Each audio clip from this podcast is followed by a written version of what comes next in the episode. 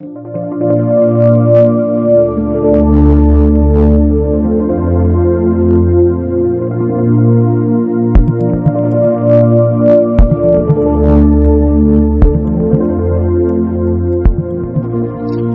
い、皆さん、こんにちは、しゅんです。こんにちは、カズです。はい、映画千葉ぐりですね。今回、久しぶりにカズの方が戻ってきまして、はい、お久しぶりです。やっと仕事が落ち着いたということで、もうめちゃめちゃ落ち着きましたね。はーい。本当に。大変だったよね。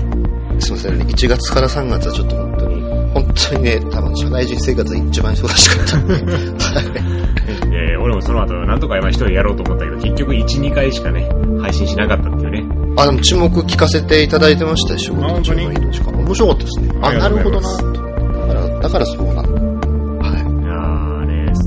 ただ2月は1回も更新してないということで、あ、3月か、3月は1回も更新せず、はい。だったので、えー、今回は本当に1ヶ月以上ぶりか、沈黙以来だから本当に1ヶ月半ぶりぐらい。そうです。あれはい聞いたときは、そうですね、雪景色の中、喫茶の覚えてるんで。本当久しぶりですね。ね、収録をさせていただいているんですけども、はい。まあ今回ですね、久しぶりに2人で収録ということで何を話そうかなと考えたんですが、はい。えー、ツイッター上でですね、えー、真っ向から意見が対立したララランドはい。ですね。まあこれについてですね、今回はもう、もうネタバレありで話してもいいかなということで、はい。はい、あのー、まあ番外編のピロートークということで、復活のピロートークということで、復活のフィロトークで。はい。ラランドね、もうあの、ウィキペディア見たらネタバレ書いてますからね。早いっすね。もう、もういいやろうかなっていうことで、まあ、ネタバレありでお話をしていこうと思いますので、はいまあ、あのーストーリーの説明とかもそんなもんしませんので、はい。見たという人だけ聞いていただければと思いますので、はい。よろしくお願いします。よろしくお願いします。はい。じゃあですね、まあ、ララランドネタバレありでということなんですが、うんうん。まあ、どうでしたか？僕は結構好きでした。うん。うん。俺はね、いまいちやったよね。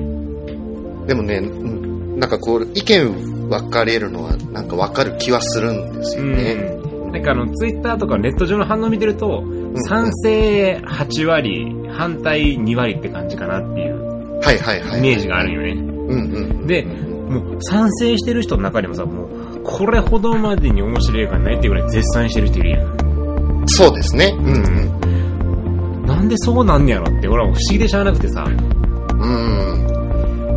でなまずどこが、どう良かったの？ララランドは。僕は、あのーものすごくこう、まずバランスがいい映画だなっていうふうに思って、うん。あの、セッションの時、あの、ライアン・チャゼル監督のセッション前に、うん。僕逆にあれがンチャゼルね。あ、デビアン・チャゼルです。すいません。あれがちょっと苦手で、うん。うん。で、そこで苦手に感じたところっていうのが、その、なんて言うんでしょうね、その、憎しみというかね、あの、他のジャンルを批判するというか、うんはいはいはいはい。そういう、まあそういうひところが今回はまあうまくカバーされてるなっていう。そう？うん。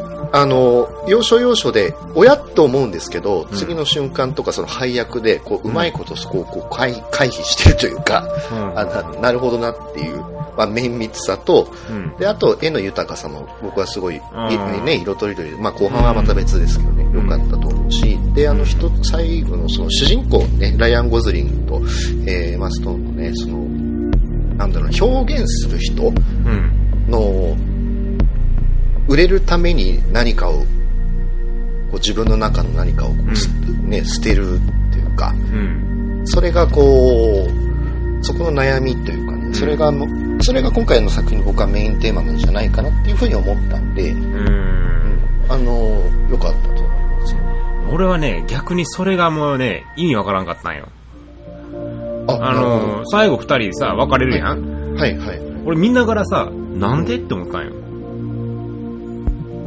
あ、うん別れた理由ってことですか？そうそうそう。なんで別れたのあの二人は。うんうん、うん。要するに、まあお互いの道を歩むからってことで、まあ遠距離になってしまうとかなんかそんな理由やったやん。うんうんうんいや、両方、掴めるように努力しろよと。なんで、さあ、自分の道を歩むっていうことは、その、愛を捨てないといけないとか、なんでそういう結論に至るのっていう。うんうん。なんでお前は両方とも得ようという努力をしないんやっていう。遠距離でやれよと。それであかんかったらまあ諦めてもいいけどさ、まず遠距離やってからちゃうのって思ったよね。はいはいはいはい。どどうしても捨てないといけない理由があそこになかった気がするんよ。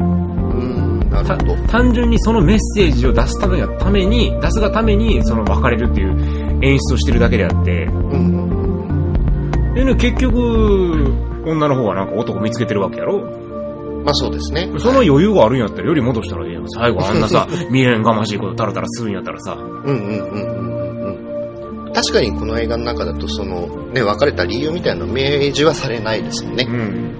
ただ、うん。でも、なん、なんでかね、その、それを美徳とする文化が俺には分からへん。ああ。なんで両方得ようという努力がダメなのか。うんうんダメとは言ってないけども、なんでその、何かを捨てて何かを得ることがすごいいいことみたいになってんのか。うんうん。もっと貪欲でいいんじゃないのって俺は思った。はいはいはいはい。うん。だから決して、なんでしょうね、それが美徳というか、うん。あの、美しいものであるっていう描き方は僕はしてないと思うんですよ。ただ、でまあ、で、その二人がまあ別れた理由っていうのも、この映画の中だと、はっきりとこれが理由ですっていうのは明示されないんですけど、うん。結構決定的な瞬間って結構重ねられてるじゃないですか。うん。あの、エマ・ストーンが一人でこう、舞台のね、やるときに、うんあの、しでかしちゃうとか、あれ結構その、映画の中だとわかんないですけど、例えばそう実際の男女関係があったとしたときに、うん。ああいうのの積み重ねって結構やばっちじゃないですか。うん。そうだね、確かに。そう、すごい後を引くというか、で結局あれはじゃあ、そうなると、もう冷めてたから別れたっていう、ブルーバレンタイン的な別れっていう意味になっちゃうね、それやったら。なんかこう、これで明確に冷めたっていうか、うん。あのーそういうところでこう、ちょっとずつギャップができてしまって、そうそうそうそう。うんでただうん、要するに恋愛が冷め、ある程度冷めてたから別れたってことやろ、それやったら。まあ、冷めてたというか、こう、お互いにこう、ものすごく好意を持ってるんだけれども、どこかこう、違和感を感じてしまう、うん。みたいなさ、なんか、なんかあるじゃん。だからまあ歯車がこう、うまく回んなくなる時ってなんか、うんなんかあるじゃないですか。うん。僕はなんかそこで、こう、自分の中でカバーしてみちゃったんで、うん。うん。なんかで、うんうん。ということはさ、その、ん二人が別れた理由は、その夢を追うためではなく、その夢を追えるようになったっていうのが一つの、ただきっかけであって、うんうんうん。それが原因で別れた。と。で、たまに久しぶりにあの、元カノに会ったら、あの、楽しかった頃思い出しましたっていうオチでしょ？じゃあ、それやったら。うーん、なんて言うんでしょうね。その、まあ、すまあそういう、なんだろうな、まずギャップがあって、うん。あって、で、お互いにこう、チャンスを、まあ、掴むわけじゃないですか。うんで、まあ仕事に打ち込みますよと。うん。で、その前段階で、なんか俺、俺たち、なんでしょうね、お互いにこう、任せるみたいな。うん流れに任せるんだみたいなこと言ってたじゃないですか。で、まあ具体的に何があったのかはわからないんですけど、多分あの後にも、なんかいろいろあったのかなっていうか、ううん。連絡し取り合わないとか、まあなんか、決してまあ恋愛がメインの映画ではないのかなと思うので、うん。そこは語らずとも僕はいいのかなと思って。なるほどね。うんでもね、僕らそこがあの、腑に落ちなくて、どうもその最後の感動的な、あの、妄想シーンを出すがために、こういう展開を作ったんじゃないかと思えてしまって、まあそこは乗れなかったよまずね。ああ、なるほど。はいはい。ただ、あと、俺はこの映画で、まあ、最も乗れなかった理由っていうのが、うんうん。二人がね、その夢を実現するための。努力とか。が見えない。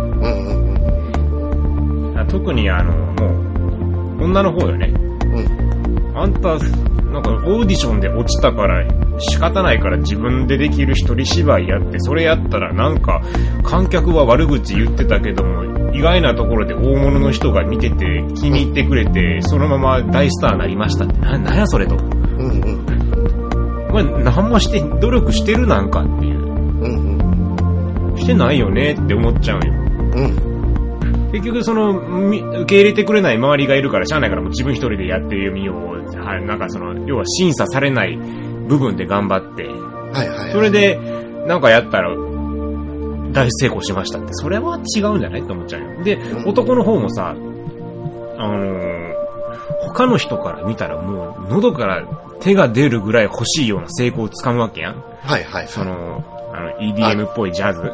ええええでええあの、成功して、もうはい金もバンバン稼いで全国ツアーバンバンやって、しかもそれに関しては他の人から誘われてなんとなくいやいや乗ってたらそれで売れましたよね。うん。でも、それは違うでしょって言われて、うん、違うねって言ってなんか知らんけど適当に言ったら店開けて成功してましたってさ、うん。そもそも、この古いジャズってのは若者に人気が出ないっていう、そういう問題点があったわけやん。うん。なんでそこを乗り越えて、店が成功してるのかって描いてないでしょ。うん。うん。だなんかこの映画っていうのは、その努力の過程が全く見えないなと思って、うん。全然そこが乗らへんかったよね。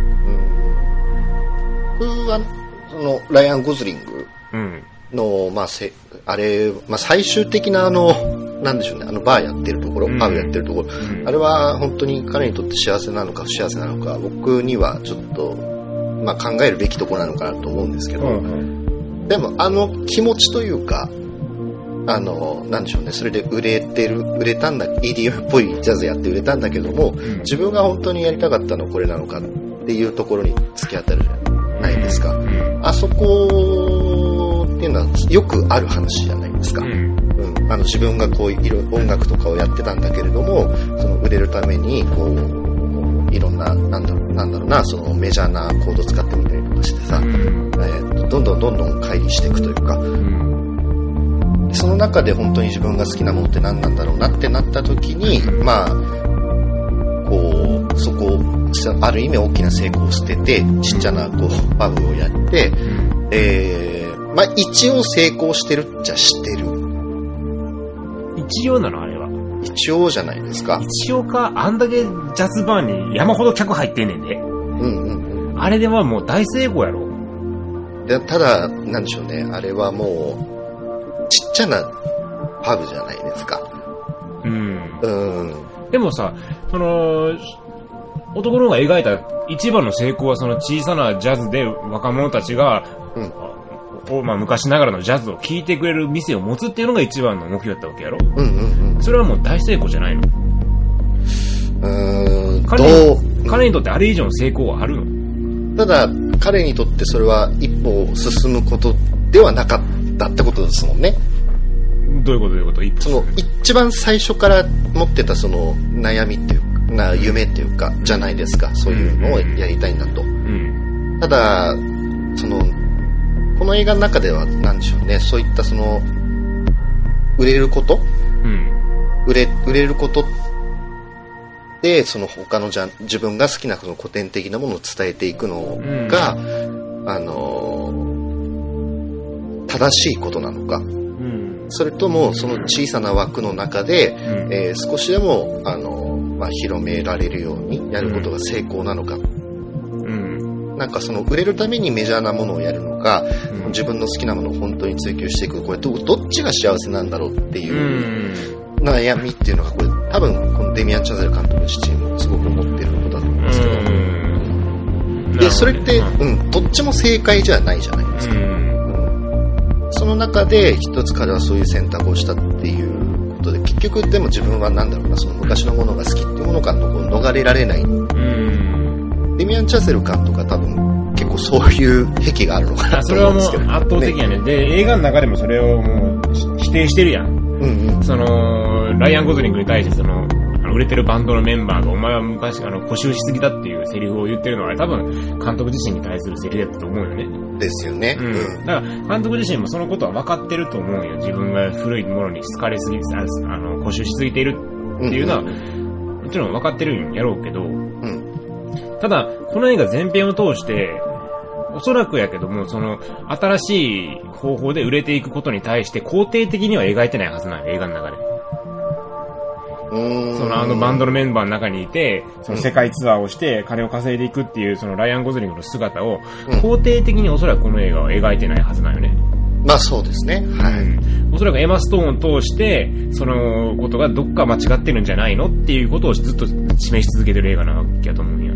それは彼に、彼にとっては彼がこれが好きだからっていううん一点じゃないですか。だからあの、あのーこの、なんだろうな、それが世間から見て正しいのか正しくないのかっていうところはなんかうまく回避してるのかな。まあね、それはそうやね、確かに。たただ、彼にとっては、それは間違ってるってことは、彼にとっての成功はやっぱりその実際のジャズジャズバーやと思うよ。からそれを最後できてるってことは、まあ成功なんじゃないっていうね。うん。だって、そもそもこの映画は最後、その二人が別れたのであれば、最後二人が出会う時にお互い成功してる姿を見せないと、その、夢のために恋人を捨てたっていう構成が成り立たんと思うよね。ここでどっちも夢も失って、恋人も失ってなんてバッドエンドなわけじゃないから、うん絶対にそのお互い、特にエマストーンが分かりやすく成功してるわけだし、そうですね。うん。それに対して、ライアン・ゴズリンも成功してるっていう構成じゃないと映画は成り立たんって考えたら、やっぱりここはライアン・ゴズリンは成功してると捉えるべきだと思うよ。で、その時に、あの、一番問題やったはずの部分が二人とも抜けてる。うん。二人にとって一番問題やったのは、まずエマ・ストーンに関しては、その、オーディションに受からない、周りから私の演技を認めてもらえないっていうところがまずってる問題で、えー、ライアン・ゴズリンに対しての一番の問題っていうのは、その、ふ古いジャズが若者に受けないっていう、まあ、その問題点が大きいわけよ。うん。まあ、もちろんその自分の演、まあ、要するに自分の演奏を受け入れてもらえないところもあったわけやけど、うんうんうんただ、やっぱりその古いジャズっていうのは今若者に受けなくて死んじゃって死んでいってるんだっていう、そこの問題点が大きかったわけで、うんその二つの大きい問題を、うんそのお互いの道を歩むと決めたのであれば、じゃあどうやってそこを解決していくのかってところが重要なはずやのに、それを、あの、結局、5年後ってなるわけよ。うんうん最後5年後、全部解決してましたって、なんかもうジャンプの打ち切り漫画を読んでる気持ちだったんよ。うん。その5年が一番大切やのにと。うん俺からしたらこの最初の春、夏、秋、冬のね、この春夏秋冬の1年間は、正直最初の30分で終わって、エピローグのこの5年間を映画にしてほしかったなっていうぐらいやったの。まあ、エマストーンの方に関しては別に見たくはなかったけど、ライアン・ゴズリングに関しては特に、そこの葛藤とかを見たかったな。その、どうやって一人で悩んで、うんその、あるもの、今持ってるものを、そのライアン・ゴズリングが捨ててうん成功したのか、問題を解決したのかっていうね。うん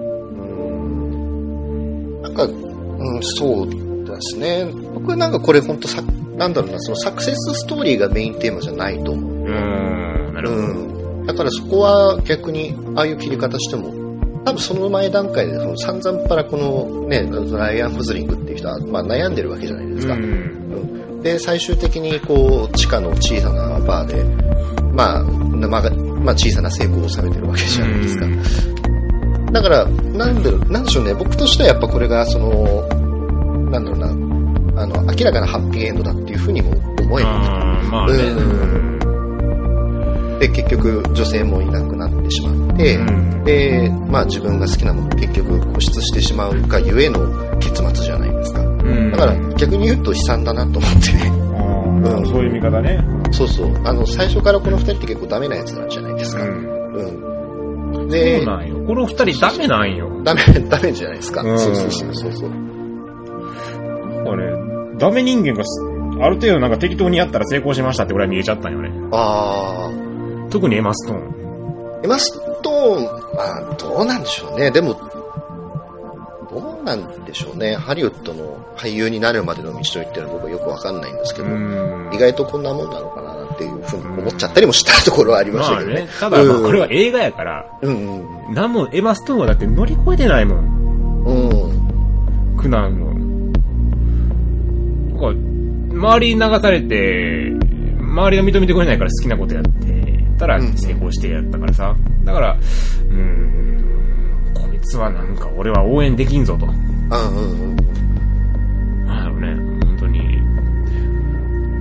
ちょっとこの、これは俺は許せんなって思って、見てて思ってしまった。何が面白いんやろって思っちゃったよ、そこでね。うんうん。うん。まあなんかセリフの中で、まあ自分の、なんでしょうね、その、一人芝居をやるときに、うん。あの、まあ二人で時間が取れなくなって、私はこれだけ脚本を書いてやってるんだっていうのがあったんでう、ん。うん、まあ、頑張ってんだなと思って 見てましたけどね。う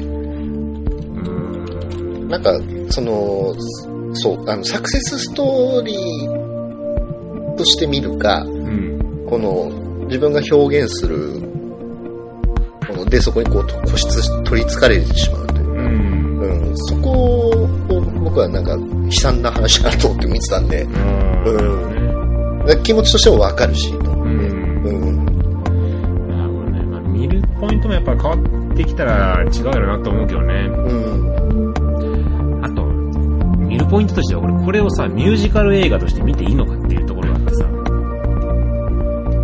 ああ、そうですね。うん。俺、これ、ララランドさ、見る前は俺めちゃめちゃ楽しみにしてたんよ。うんうん。というのも、あのーサントラをね、はいはい、はい。買ったんですよ。うん。で、もう俺サントラの曲が大好きな曲2つあって、それが、あの、もう冒頭の曲と、その次の曲、まあ要するにもうこの映画のメインテーマよね。うんうん。あの、最初の高速道路のやつと、うんあの、パーティーに行くかどうかのところ。うん。あの2曲が大好きやったんやけど、うん。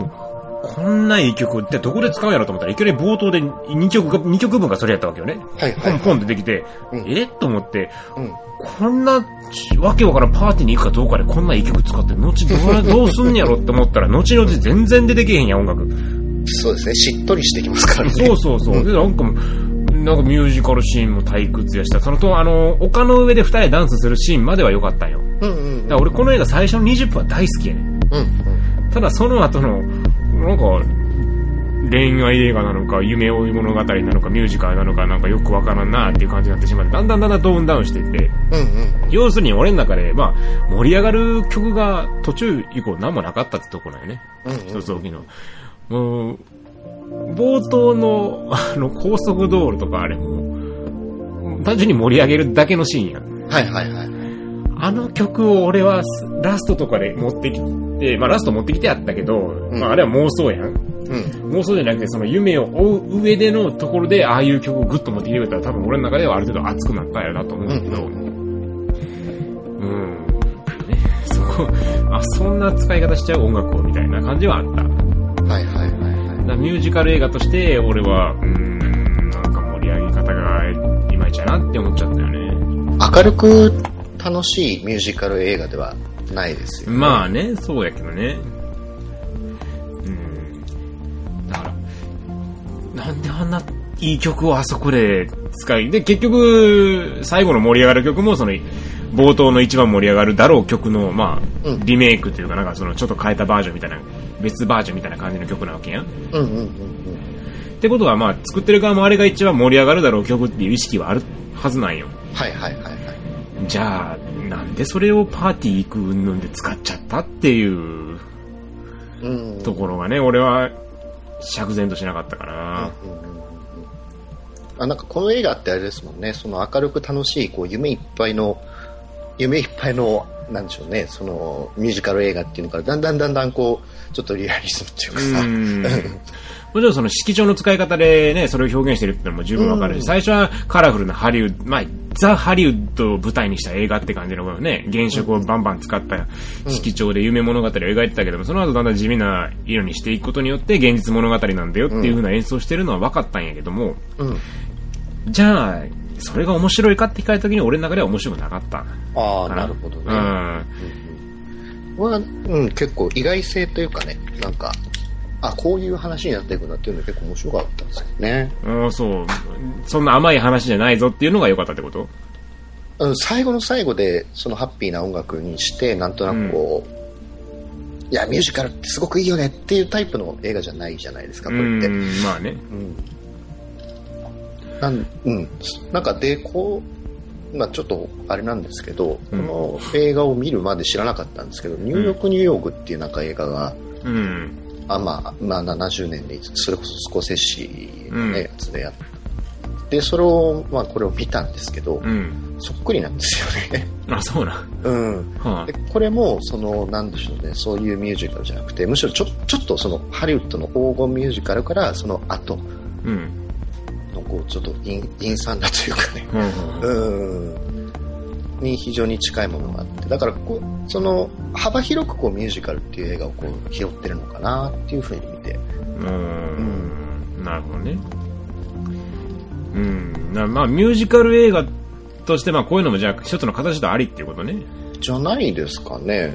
うん決してその明るく楽しいだけがミュージカル映画じゃないのかなとまあ、それはそうやと思思うよ、確かに。う。うん。うん。いくらでもまあ重いテーマを描いたミュージカルってあると思うし、まあそれはそうなんだけどね。宣伝のうん段階ではなんかもうそういう感じでしたけどね。あ、まあね。うんうん。あそこのギャップはある。うん。うん。宣伝のギャップはあった。うんうんただ、俺うんやっぱね、俺の中では、あの、冒頭に勝るシーンがなかったな。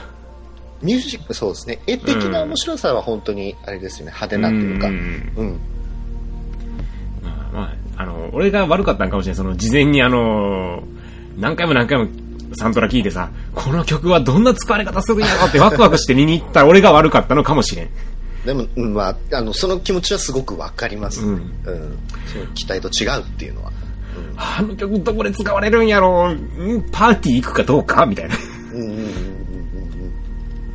でも、なんかもう、ここでもさ、女の方がさ、なんか周りに流されてさ、うんうんうんうんうんで、なんか行ったら行ったで、私はこんなとこにいるべきじゃないみたいなこと言うけどさ、お前そういうとこに行くのも仕事の一つやろって思う。夢を追うためにやらなあかんことやろうがと思ってまうよね。うんうんうんうんうんお前何がバイトじゃと。そこ行ってコネ作るんがそれが仕事やろ、それやろ。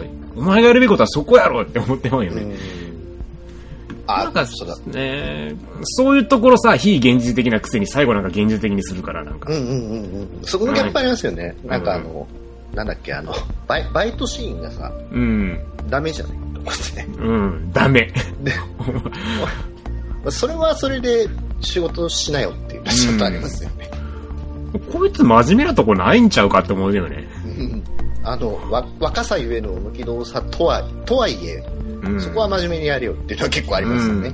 こいつ売れたら絶対性格悪くなるぞって思いながら見てたん ライアン・ゴズリングもなんかね、あの、勝手にこう、クリスマスで自分のね、考えそうそうそうそうちょっとバカにしてる。あれはね、こいつら本当ダメだなっていうところですよね。うん。それはクビになるよね。クビしたオーナーがなひどいみたいなこと言うけどさ。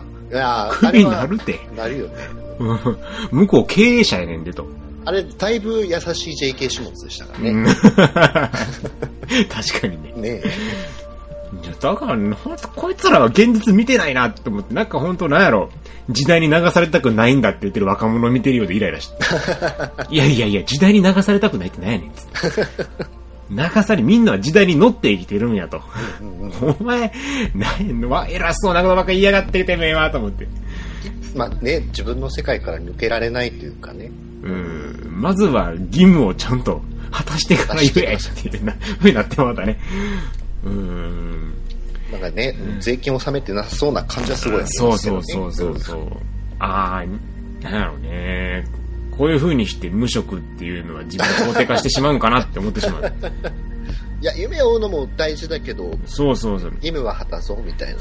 そうなんよね。のなんか、だからあんまね、この登場人物は好きになられへんのよね、俺。あ、そうですね。ううんん。あの、そこでこう、い起こるというかさ、なんかギャップが出るっていうのは、あの、重々わかります。う。うんう最後のあの、コーヒーを無理、サービスでって言われていいお金払うわっていうエマストーンが俺はムカついて仕方ない。ああ、こいつ絶対今優越感に浸ってる。確かにね。私もされる側になりましたって、あ、そうですかっていうね。はいはいはい、よかったね、つって。払いますけど、みたいな。そこで金払うんが楽しいんやろ、と。誰もいないとこで無料で持ってこられたらお前もらうんちゃうんかってね、うんうんうんうん。思ってしまうよね。ね、ちょっとありますね。うーん。まあ、ここ、なんか、まあ、ね、この、デミアン・チャザル監督の映画って、まあ、こういうとこちょっとありますよね。うーん。俺はね、セッションが好きやった。てか、セッションの方が好きやった。うーん。セッションの方がなんかもう勢いがあって、はいはい突き抜けてる感があったけど、うんうんララランドに関しては特に突き抜けてるところもない気がして、ああ。なんかね、ちょっと大人になったなと思って見てましたね、うんバランス的に。うん。セッションは俺狂ってるのが良かったんよね。いや、ね、怖いでしょ、あの映 あの映画おかしい、おかしいけど、なんやろ、あそこまで突き抜けて狂ってくれて最後にあの演奏を見せてくれたら、うん俺はもう、あれはもう一、一級の作品やと画。うん。思ったけど、ララランドはね、カタルシスの発散がなかった。あこんなこと辛いことやってきて最後にこう行きましたバーンっていうのがなくて、あ。うんうんうん、うん。最後の一番盛り上がるところが妄想っていうのがね、まあね、うん。うん悲惨な、悲惨な話でしたよね、あれうね。ん、夢落ちとは言わんけども、なんかそれはどうなんかなって思って、俺最初はあの、エマ・ストーンがさ、なんか旦那と出かけるところはあれ、撮影中っていうことなんか劇中劇かと思ったんよ。ああ、なるほど。はい。実はこれ撮影中で最後ライアン・ゴズリンと仲良くなってましたみたいな感じのオチかなと思って見てたんやけど、あー信じたかったっていうやつですね。あ結局、二人とも、ああ、なるほどね、まあ、おのおので見つけたんや、みたいな。うんうんうん。で、俺もさ、あのさ、女がさ、新しい男見つけてるくせに前の男と会って、実はそっちが本当の相手だったんじゃないか的な演出があんま好きじゃないよね。うんうんうんうんうん。いや、もう、もう今の男かわいそすぎるやろ、あれだって。かわいそうですけどうね。ん。そんなこと思われながら結婚されたないわ。まあうね、ん。あるんじゃないですか？あんな、ああいうのって意外と。いや、いっぱいあると思うで。ね。いくらでもあると思うで、あんな話。うんねうん。でもあれはさ、ライアン・ゴズリングとさ、エマ・ストーンを主役にした映画やから、あそこが美談っぽくなってるけどさ、うんうんうん。いあんなもん逆でされてみ？や、嫌ですけど、嫌ですけど、うん。しゃあないよ。あるわ。しゃあないか。しゃあないか。ああんなことばっかなんじゃないですか。あー、なるほどね。俺らが夢見すぎなんかな、結婚に対して。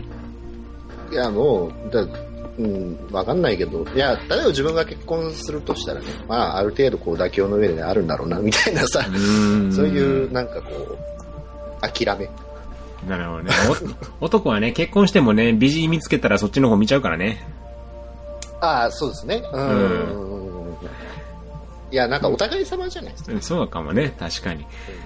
いや、でもね、おあのこういう言い方すると批判来るかもしれんけどね、このケースの場合女性の方がね、根は深い気がするね。そんなことないでしょ。だ、だってさ、昔の男行ってさ、もしあの時いきなりキスしてたって妄想してさ、ミュージカル頭の中で始めてんねんで、男はさ、あ、美人がいるってね、で、大ぐらいやん。うんうんうん。いや、女の方がこれ、この場合は根が深いと思うぜ。お前何お前妄想までしてお前らら、なんかなんだなんだ、おっとんねんと。はいはいはい。どう思うだって結婚した女がさ、うんあるとあるバーに行ったらさ、そのバーテンダーにいきなり人目、なんかパーって、はぁ、あの頃は良かったわ、みたいな感じの目で見られたら、はいはいはい。ああ、この人と一緒になっていたら、つって頭の中原色のお花畑になっててにさ。うんうんうんうん。いや、嫌ですよ。すっげえ嫌ですよ。うん。あの、もう、そんな、それを、しかもそれを説明されたら多分、それは本当に怒ると思うけ やろ？逆に俺らなんかさ、耳引っ張られてどこ見てんので終わるわけやん。やっぱね、これはね、女の方が根が深いね。これはね。こう、なんていうね、なんか結婚式とかでさ、あの、二人こう、も、実は元彼元カノだけど、うん。元彼とか、まあ、どっちでもいいんですけどね。うん。なんか、あの、もう友達という体になってね、うんあの、呼んじゃったみたいなさ、うんあの、そういう事情って、あの、はっきりは言わねえけど、ちょいちょい見るじゃん。まあね。お起きてるよ、ああいうこと。結婚式とかで。なる俺はこんなこと言うから女性差別発言がとか言われるやろうん。そんなことはないと思うけどさ。いやー、でもあれはね、あのエマストーンはね、俺は罪だと思うな。まあね、いや、うんあれは、まあ、どっち、どっちもどっちじゃないかな。それを笑顔で最後美談っぽくするのやめいっていうね。あれ大人の、あれ大人の対応ですよね。あの目配せで終わらすっていう。あ、この二人は大人だなと思って。だって、あれで、あの、その一線超えちゃったら、あの、探偵とか調停とか出てくるわけじゃないですか。いや、もうあの後もう、エマストーンはもうあの国会室に行って、あの、私は罪を犯しましたとか言ってほしかったよ。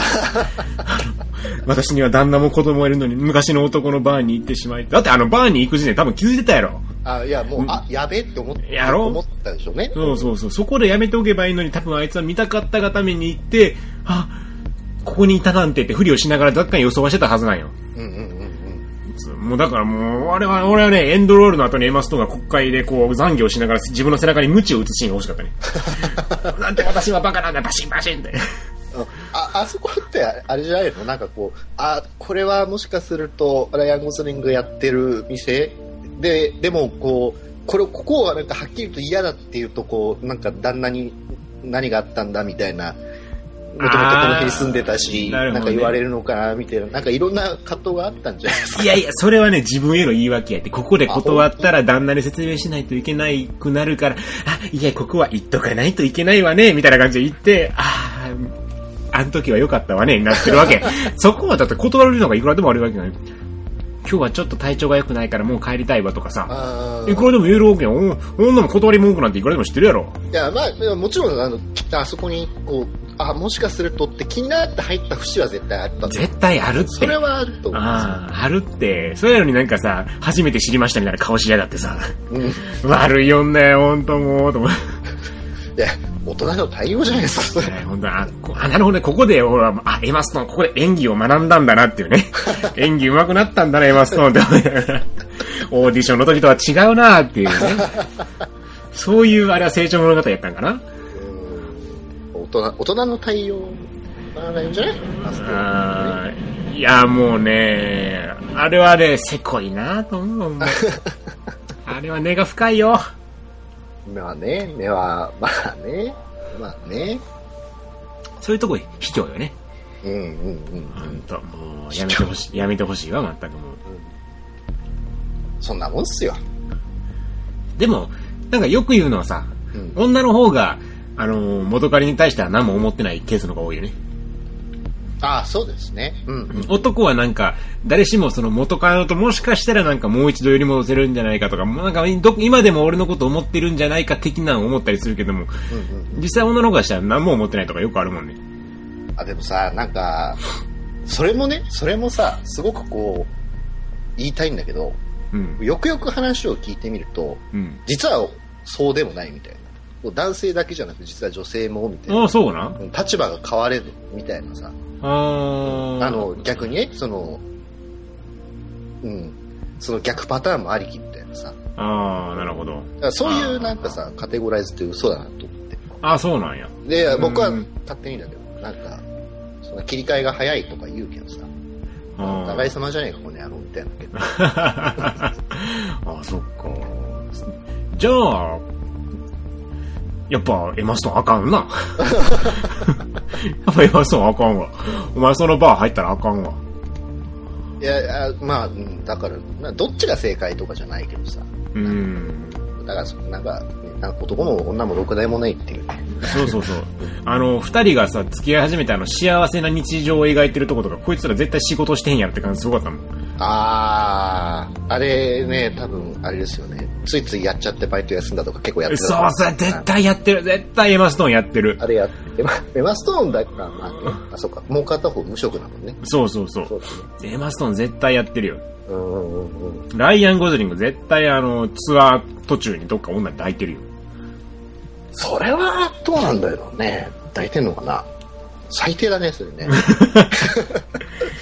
いや、抱くやろいきなりさ、だってさ、全然売れなくてさ、もう首にもなってたジャズマンがやで、いきなり急に何の努力もせず舞い込んできたチャンスによって、もう、世界大スターになって、全国ツアーまでして、アルバム出してジャケット取ってってなってさ、女が寄ってこないわけがない状況にいきなりなった時にさ、そこで手を出さない男がいるだろうかいや、いない。まあ、まあ、そうですね。うん。ライアン・ゴズリング絶対手出してるから、誰かに。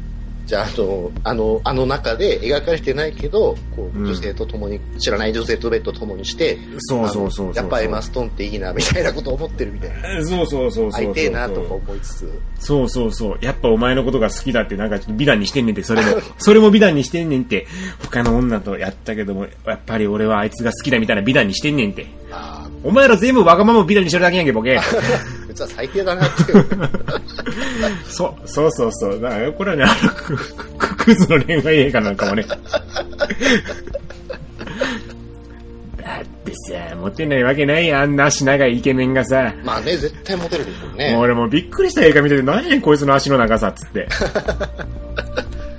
まあね、別の映画出れば、こう、ラフな役もできちゃいますしね。そうそうそう。そういう一面もああのあの足の長さ卑怯よね。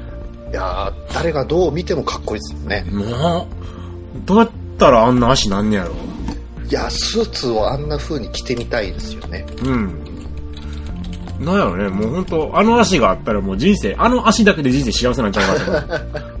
バランスのいい肩幅と。そうそうそう。ね。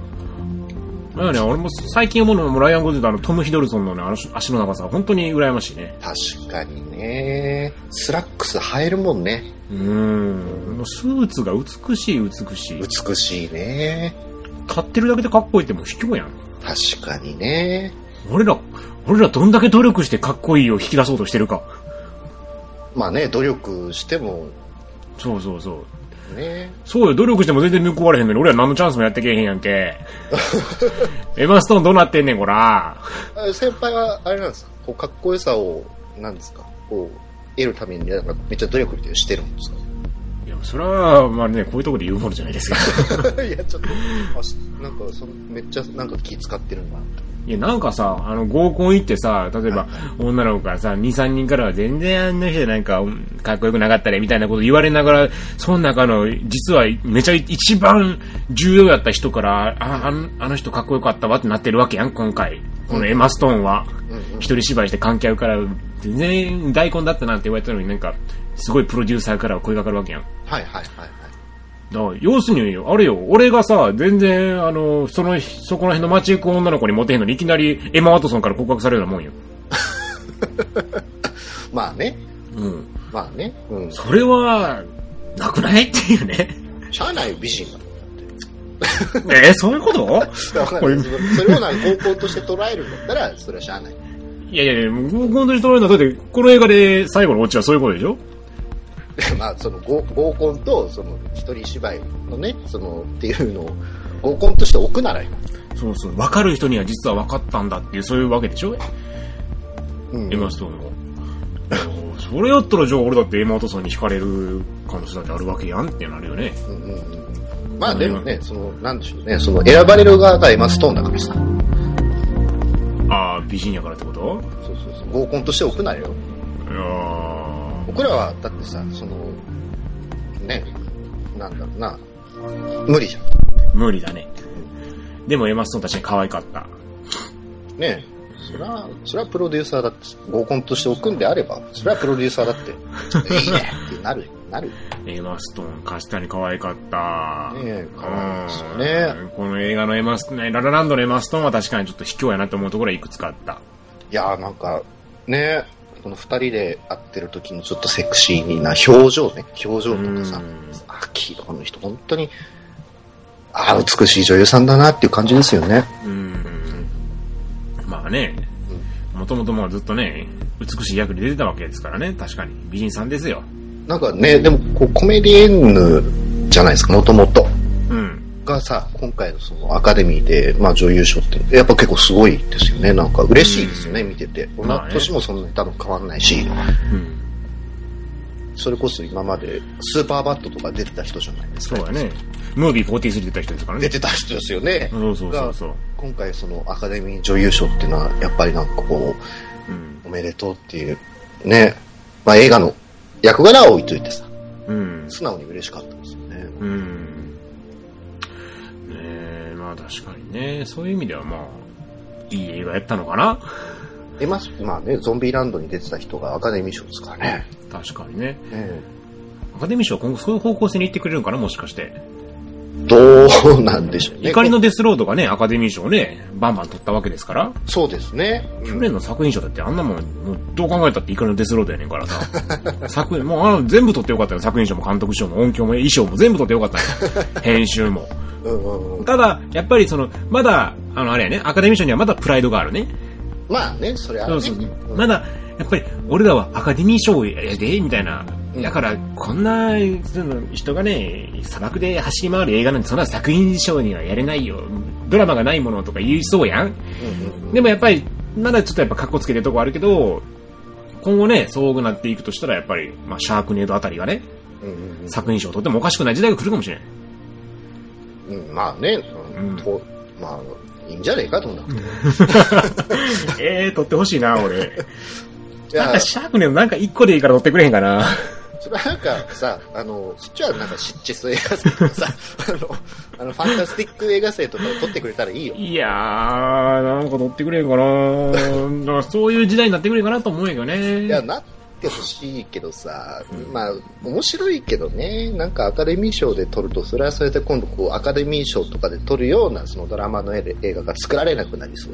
だからさ、あー、確かに。こういう映画ってあんま人入んないじゃない？やっぱ日本とか。そうやね。確かにムーンライトも入らんやろね。入らないからさ、そういう場所としてやっぱアカデミー賞が必要なんじゃない？どうせだってさ、ああいうジャンル映画は好きな人いっぱいいるんだから見に行くもん。なるほど。確かにほっといても俺見るもん。ねえ、見るよ。うん。僕らみたいなボンの、あの、ボンクラがさ、うん、そうそうそう。うんにこれ勝手に調べて勝手に見るんだからさ。クズ、クズが勝手に見に行くからね。そうそうそうそう。あー確かにそうか。そう考えた時にアカデミー賞っていうのは、じゃああれやね。日の当たらない映画たちを応援する意味では。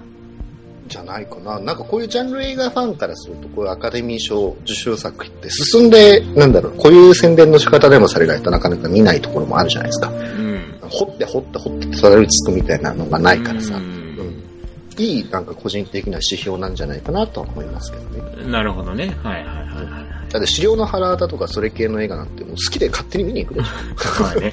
まあね。ょ。ねえ。ねでも、撮ったら俺泣くと思うで。えまあね、泣くけどね。こ今年のアカデミー賞は、エビルデッドって言われたら、うわーってなるよってなるけどさ。うん間違えましたって絶対なるよね。あごめんなさい、これじゃなかったですなりそう そうだねってなるよね。うん、ああ、ですよね、って。ブルース・キャンベルがなんかスピーチしてるとかね。いや、見たいな出てくれへんかななんかそれ、それなんかね、キャンベルとかっていう映画にしてみたいね。ありそう。キャンベルやったらね、取れそう。それそうだね。うんアカデミー賞なんか名前が短いイメージがあるな。ああ、そうでもないかな。どうなんだ、ムーンライト、スポットライト？でもないか。まあ、バードマンとかか。まあ、そうか。うん。アーティストとか。あーまあ、海外のタイトル、まあ大体短いからな。まあね。この映画のタイトル。いやー、まあでも、ララランドは、まあ正直俺はもう作品賞は、まあ取れなくてそうやろなと思ったし、うんうんうんうんうん俺の中では、うん、違うやろうなっていうのはすごく思ったね。うん。うん。なんかこびってる感じはあったよね。あの、アカデミー賞に。あー、確かうんうんうん、まあ、撮りたかったんでしょう。撮りたかった感はすごかったチャゼル監、デミアン・チャゼル監督も。ね。うん。残念やったよね。監督賞取ったんやったっけ、でも。監督賞かな？女取ったっけな？優と、うん監督賞かな？監督賞確か取っ取ったよね。監督賞取ったね。そうですね。監督賞、うん女優賞、撮影賞、美術美術賞、作曲賞、うん歌曲賞。まあ32歳でね、監督賞ってもすごいなと思うけどね。すごいですうね。ん。まあ、これで取れなかった怒りが次の作品にぶつかるんじゃないですか。次はね、思うやろね、次は取ってやるって絶対思うよ、これ。ねあんなことされたら思うわな。え。どうなんでしょうね。なんか大人な、ね、その、大人な表現としてそれを作ってくるのか、まだこうセッションみたいにこう、狂ったように。狂ったように、ファックアカデミーとかって。あー俺アカデミー賞取りたい監督の映画とか見たいけどな。あ周りに媚び売りまくって、こう、関係性を作って作って。あ、はいはい。リンカーンみたいなやつか。それが見てみたいけどね。でも、ななんかデミアン・チャゼルってさ、そういうのなんかすごいこう、なんかいやらしそうじゃないですか。あそういう、なんか僕ね、こういう、そういうのね、僕晩年に撮る気する。ーあー。じゃあ、今はスコセッシあたりが取ってくれるからな。あ、スコセッシが私、私とは、みたいな。その、ハリウッドでアカデミー賞を取るために、いろいろ画策する監督の映画とか、はいはいはい。撮ってくれんかな、ウルフ・オブ・ウォール・ストリート的なタッチで撮ってくれんかなああ、どあの人、なんか相当女癖悪かったみたいですから、とんでもない映画になるじゃないですか。その、それ、やったら俺見たいけどね。いや、面白いと思いますけどね。うん。でも沈黙取っちゃったからね。まあね。いや、でもわからんよ。いろいろ撮れる監督やからさ。うんうんうんうんうん。それかもう、一気にでも、ポランスキーあたりに。ポランスキーはもう何しても OK やろ。もう80超えてるし。まあ、OK ですね。う。ん。ポランスキーあたりにもうバンと撮ってもらうかね。私がアカデアカデミーを取るまでみたいな。そうそうそうそう。どうやって画策したか、戦場のピアニストで撮るまではどうやったかとかで、それはいはいはい。やってくれんかな。お、お面白いのかな？うん、面白くはないと思うね。なんか派手な人生を送ってるんでしょうかね、あの人ね。どうなんだろう、うん。まあ、けど、なんかまあでもね、ちょっと、そろそろでもそういう話をどっかで作ってもいいと思うんだよね。ああ、確かにね。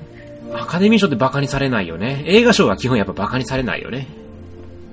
うんうんうんうんうん。やっぱもうこの辺はもうシンプソンズぐらいがやってくれないといかんね。